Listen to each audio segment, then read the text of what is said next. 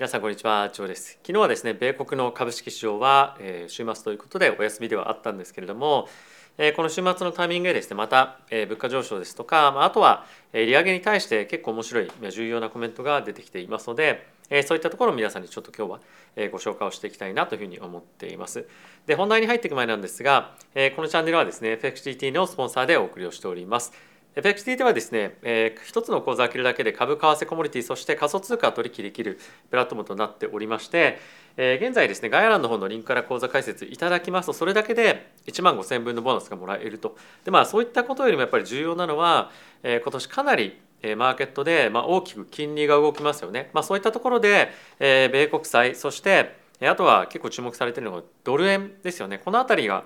かなり動くんじゃないかというふうに言われています。で今日は日銀の今後の方針とかっていうところも話をさせていただこうと思うんですけれども、やっぱりその辺りが大きく変わってくるとドル円がですね大きな変動を伴ってえま、大きく乱高下すると、ま、やっぱりそういったところのリスクを、え取っておくもしくは去年に関しては、え円安に進んだからこそ、えマーケット全体が下がってもまだ、まあ、大丈夫というようなことがあったんですが、まあ、今年はですね株式はどうなるかわからない中可能性として今円高に大きく触れる可能性が出てきているので、まあ、そういったところをヘッジする意味でも、まあ、やっぱりこういったあのアカウント口座っていうのは持っていても、まあ、いいんじゃないかなというふうに思うので、まあ、ぜひご紹介させていただきたいと思いました。はい、ということで、えー、本題に入っていきましょう。ウォール・ストリート・ジャーナルの記事を見ていきましょう。えー、こちらなんですけれどもここ最近ですね賃金の上昇というものが一つ大きく注目をされている一方で物価上昇率の方が圧倒的にやっぱり高いんですよね。で賃金は上昇すれど物価の方が上がくあの高く上がっているということで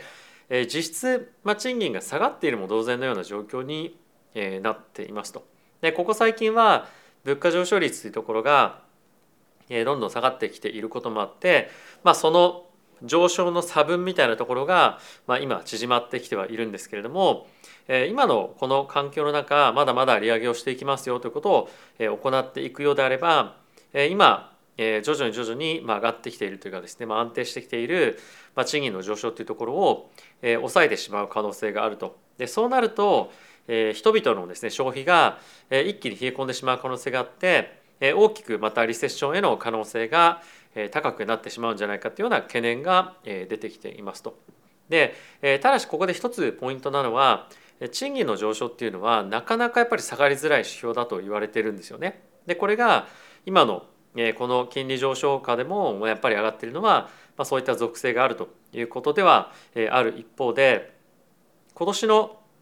物価上昇率というところについても、ま、やっぱりコアの数値を見てみるとまだまだそんなに勢いを伴ってえまあ下がってるわけではないんですよね。なのでこの状況がまだしばらく1年ぐらいは続くんじゃないかつまり賃金の上昇が実質マイナス成長の状況が今後継続して続いていく可能性があるんじゃないかというふうに、まあ、今懸念をされています。やっぱりそうなるとさっきも言ったように人々の消費がどんどんどんどん減速をしてくると。でこれまではコロナの給付金とかで、えー、貯金がですね非常に多くしていたアメリカの人々なんですけれども、まあ、こういった貯めた、まあ、貯金がですねあの、まあ、そろそろそこをついてくるということで、まあ、本当に近い将来大きな、えー、景気の減速っていうところが、まあ、来てしまうかもしれないと。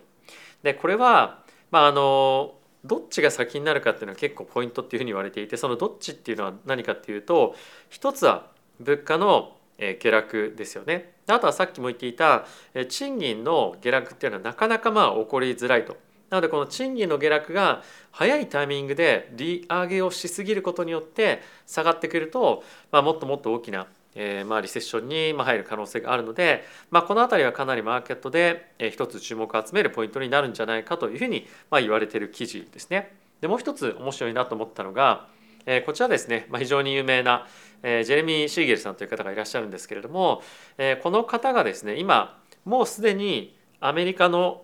金利水準に関しては、えー、もう十分高いと。でこれ以上利下げをする必要はないんじゃないかっていうふうに言い始めてますと。で実際に物価に関しては下落を始めていますし、まあ、これ以上上げすぎると、まあ、本当に取り返しのつかないぐらいの、えー、ダメージを経済に与える可能性があるということでもう今の水準から上げる必要はないとただし、まあ、やっぱり今のマーケットの織り込み状況とかっていうことを考えると、えー、次の2月1日に利上げをしないっていうことは、まあ、ないんじゃないかというふうに思うので、まあ、そこから、えー、本当にマーケットが、えー、どういうふうに反応するか、まあ、そこから先まだまだどれぐらい利上げをする必要があるかっていうのは、まあ、一つ、えー、景気の減速具合を、まあ、測る上での、まあ、一つの指標として、えー、この、まあ、シーゲルさんは見ていると。で一応ちょっと下の方にあるのでコメントを見ていきたいと思うんですけれどもこちらにもあります通り FED はですね、まあ、あのどっかのタイミングでもうすでにインフレの問題は解決したということに気づかされるでしょうと。でそんな中なんですけれどもこのシーゲルさんが指摘しているポイントとして12月にですね物価上昇に関しては8.3%を記録しているんですけれどもそんな中でもまあ、他のデータを見てみると、もうすでに十分に物価の下落っていうのを感じていますと。でその中の一つの大きなものとしてレンタルインデックスつまり、まあ、あの家賃ですねこういったところが非常に大きく下がってきているので、まあ、かなり今あの加速度的に今後こういった物価上昇率っていうところが減速をしてくるんじゃないかというふうに言っているんですね。あとはもう一つポイントとして FED はですね、まあ、これ以上利上げをする必要はないですよとさっきも申し上げたことなんですけれども、まあ、一応12月の50ベースの利上げが、まあ、もう一応最後の利上げサイクルとしてもう的確十分なんではないかというふうに言っていてもう一つ最後に見ていただきたいのはマーケットに関しては FED よりも、まあ、今の状況をよく分かっているし何が起こるかっていうのを理解してますとつまり FED はですね今自分たちが何をやってるか正直分かってないですよというのを、まあ、このシーゲルさんは言っているんですよね。でまあ最終的にあのこれがどうなるかプラスどうなっていくか、まあ、つまり利上げはどれぐらいになるかっていうのは、まあ、シーゲルさんの発言によるっていうところではないのと、まあ、あとは実際にマーケットが予想している通りにえー、FED が利上げをしていくわけではないので、えー、FED の発言を、もう少し本当は聞いていかなければいけない可能性も、十分あるのでマーケット今大きくまた上がってきていますけれどもこれが本当に続くかっていうのは、まあ、もうしばらく物価上昇率とかっていうところを見ながら判断していく必要があるんではないかなというふうに思っています。でもう一個見ていて面白いなと思うのが我らが日銀なんですけれども日銀のですね10年債に関しましては今非常に大きく日銀が買い入れたりとかまあキャップされているような状況にはなっているんですけれどもまあその10年債以外のところの金利水準とかを見ているとまあこの0.5%っていうところをまあ結構大きく10年債も含めてボーンとぶち抜けてくるタイミングっていうのが結構あるんですよね。でこの金曜日のタイミングで過去最高水準ぐらいの日銀によるですね日本の国債の買い入れというのが、ま、今行われているんですけれども、ま、やっぱりこれを継続していくのは無理なんじゃないかっていうふうに言われていてでかつやっぱりマーケットでは結構ヘッジファンドからですねまた日銀の債券の空売りっていうものが行われているとでつまり日銀がですね YCC イールドコントロールを撤廃するようなことをですね今マーケットは予想していると。であとはこれヘッジファンドだけではなくて、えー、シティグループのですねアナリストの方も、えー、こういったところの発言を、えー、しておりまして、えー、今後ですね今後というかまあこの週というか来週ですね来たる週のタイミングで、えー、日銀はですねこの YCC イールドカーブコントロールを、えー、撤廃する可能性もあるんじゃないかというふうに、えー、言い始めていますと。つまり、えー、来週大きくまたドル円がドーンと下がって、えー、日銀の日本日銀とか、ま、日本の債券の、え、JGB ですね金利がドーンと上がる可能性があると。でそれはドル売りに大きくまたつながる可能性もあると思うので、まあ、ちょっとそういったところが全体のリスクオンの方向性にまあ少しですねあのプッシュするような形もあるんじゃないかっていうところに加えてドル円が思っている以上のスピードで下落していく可能性もあると思うのでこの辺りはですね結構注目をしておきたいポイントではあるかなと思います。でちなみにこのストラテジストなんですけれども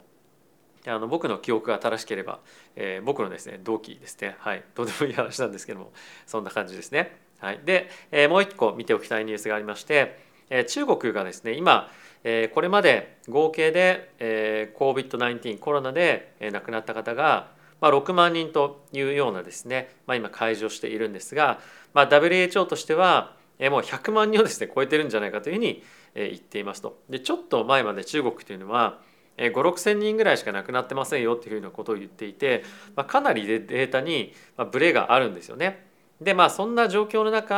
まあ、結構医療崩壊をしているような感じに今なっているというふうに言われていたりですとか、まあ、あとは、えー、春節、まあ、つまりその旧正月ですかね、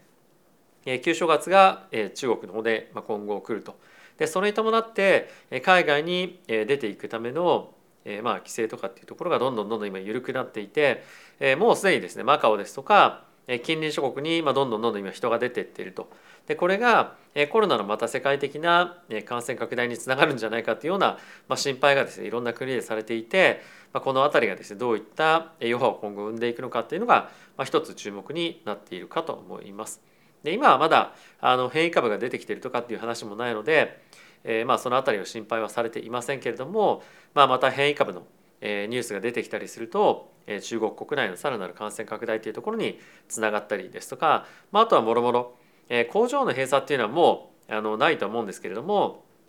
あのやっぱり、えー、いろんな病院だったりとか、まあ、あの工場ですとかそういったところがえなかなか動かない、まあ、動いたとしても、まあ、かなりスローダウンする可能性も十分あるので、まあ、中国のえ回復っていうところに、まあ、少しえ歯止めがかかってしまう可能性もあるんじゃないかなというふうに思うので、まあ、そういったことになるとやっぱりグローバルでの、え、まあ景気の見通しだったりとか株価の上昇というところに、まあ、弾みがつきづらいので、まあ、一つやっぱりあの直接的には大きな影響はまだないんですけれども、え、見ておきたいニュースにはなっているかなというふうに思います。はいということでいかがでしたでしょうか？えー、今日の一番の注目ポイントは、えー、日銀のイールドカーブコントロールの撤廃っていうところだと思うんですよね。で早ければ今週にもということではあるんですけれどもこれ本当に これもし本当に起こった場合今現在127円近辺のドル円とかも、まあ、一気に120円ぐらいまでドーンと、えー、まあ数日間で下がってくる可能性も、まあ、十分、えー、あると思うんですよね。まあ、非常にボラティティと伴って動きやすいような環境になると思うのでドル円を取引している方もしくは米国債に取引している方に関してはこういったところのリスクはかなり気をつけて見ていく必要があるんじゃないかなというふうに思っております。はいまあ、あの日本の金利がですね今後どういうふうに動いていくかっていうのは日本人だけではなくて世界のヘッジファンドおよび資産運用会社の方々が今気にしているポイントでもあるので我々としてもしっかりと見ておきたいなというふうに思いますし、ま、これが本当に撤廃されるようであれば去年大きく上げたドル円が大きく戻す、えまあ、る意味その収益のチャンスっていうところに我々にとってはつながってくると思うので、ま、そういったリスクをいつでも取れるようにしておくもしくは米国債を運用しているのであればそういったリスクをいつでもヘッジできるようにしておくっていうのは、ま、運用していく上でマストなのかなというふうに思ってます。はい、ではえ皆さん今日も動画ご視聴ありがとうございました。また次回の動画でお会いしましょう。さよなら。